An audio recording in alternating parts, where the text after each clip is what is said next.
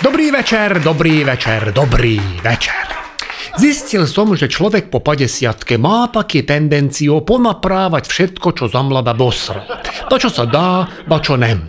Napríklad prechlastaná pečeň je dosť problém, ako ju zregenerovať. Môžeme ju maximálne tak akože viac už nedojebávať, ale aj to chce naozaj veľa odvahy a seba zaprenia, lebo úprimne ťažko mi lúči z alkoholu. Ak by to bolo iba na mne, tak by som to zvládol, ale život s mojou manželkou ma dostáva do takej duševnej nerovnováhy, že si musím svoju psychiku dolaďovať s mojimi kamarátmi.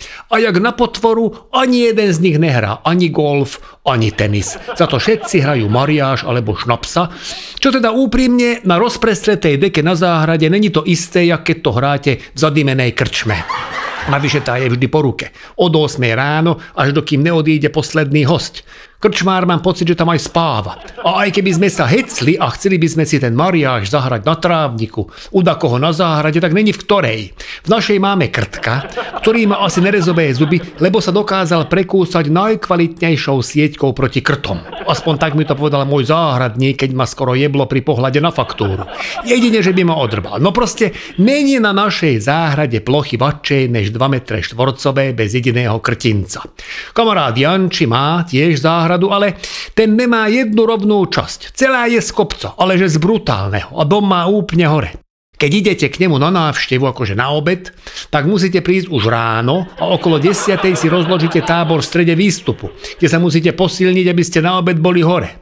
Keď sme boli ukázať malého Ágošto na pár týždňov potom, ako narodil, tak som si musel objednať šerpu ktorý nám dieťa a kočík vyniesol hore. A domov sme išli bez kočíka, lebo v nestráženej chvíli nám už šiel dole kopcom a keďže Janči má všetko dole kopcom, ale nemá plot, tak zmizol niekde v lese.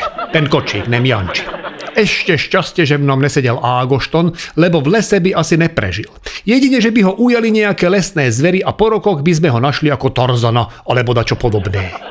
Ostatní kamaráti záhradu nemajú vôbec, lebo žijú v paneláku a hrať mariáž alebo šnaps na balkóne s rozmerom 1x1,5 metra, navyše pod vybešanými gaťkami ich manželiek, tak to je pod našu úroveň. No skrátka a dobre, Okolnosti ma nútia chodiť do krčmy a úprimne cítil by som sa naozaj blbo, keby som sedel pri stole, kde všetci pijú poldecáky a zapíjajú pivom a ja by som pil kofolu a latte macchiato.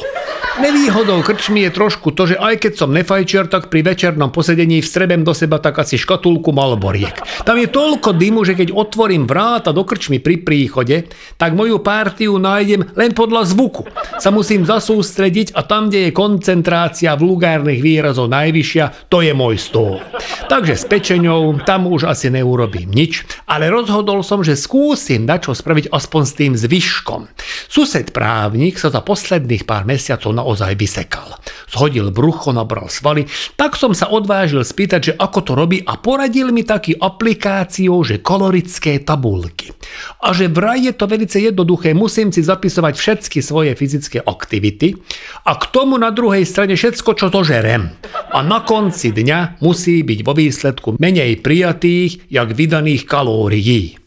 Tak som skúsil, ale hneď prvý deň som narazil na problém, lebo ani jedno z jedá, ktoré moja žena navarila v zozname nebolo.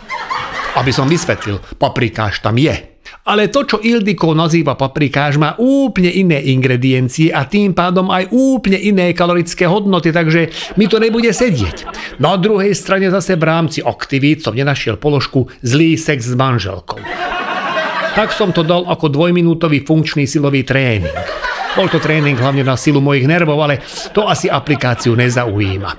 Napriek tomu, že som sa chcel prvý deň hecnúť, som prejebal tuky a cukry o 120%. Zatiaľ čo vláknina a bielkoviny vyhodili percentá na úrovni štatistickej chyby. Prekvapilo ma to, lebo som bol presvedčený, že slonina a pivo majú viac bielkovín, ale zjavne som žil 50 rokov v omyle. Ale nevzdal som boj. Hľadal som na internete ideálny jedálniček pre chlapa v mojom veku. Problém bol v tom, že polovica vecí, ktoré boli vrele doporučované, sme doma nemali. A druhá polovica boli potraviny, o ktorých som v živote nepočul.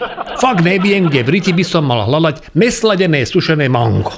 Už len mango ako také sme doma nemali nikdy a poznám ho len z obrázkov A kde by som ho mal akože sušiť a nejakou chemickou reakciou z neho vylúhovať cukor, to akože vôbec netuším. Moja neznalosť tohto ovocia asi spočíva v tom, že som sa nikdy nestretol s mangovicou. Ale verím, že existuje. Šálka hnedej ryže. To by nemal byť problém, ak by mali na mysli rýžu od mojej ženy, ktorá dokáže aj sáčkovú rýžu uvariť, takže sa jej pripeče a má hnedastú farbu, ale stravovací experti v článku asi mysleli na čo iné. A to fakt neviem, kde by som to akože kurva zohnal. Čítam ďalej, že pýta chleba. S gramatickou chybou podotýkam, toľko zo Slovenčiny ešte viem, že pita sa píše s tvrdým i. A navyše nenapísali, že kto ho má akože pýtať ten chlieb. Ja som teda študoval na maďarskom gymnáziu, ale Slovenčina bol originál Slovák. Počkajte, spomeniem, ako sa volal um, Andráš Szentištváni, tuším, no to je jedno. A potom som našiel článok, že kettő dieta.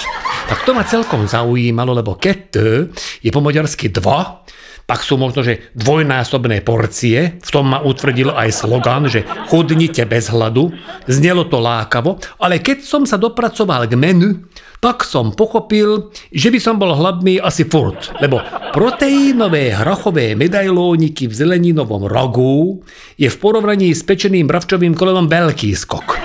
A moja mysel ani moje telo by tento prerod nezvládli. Cesta šokom to asi nebude pre mňa to pravé orechové. Treba na to ísť postupne. Napríklad som si dal záväzok, že namiesto cibulových smažených krúžkov si dám v krčme k pivu cestakovú pomazánku s kváskovým chlebom. Okrem nižšieho kalorického obsahu to malo aj ďalšie benefity. Od cibulových krúžkov som mal masné ruky a občas mi pri Mariáši vyšmykla karta na stôl, čím som súperom dal značnú výhodu.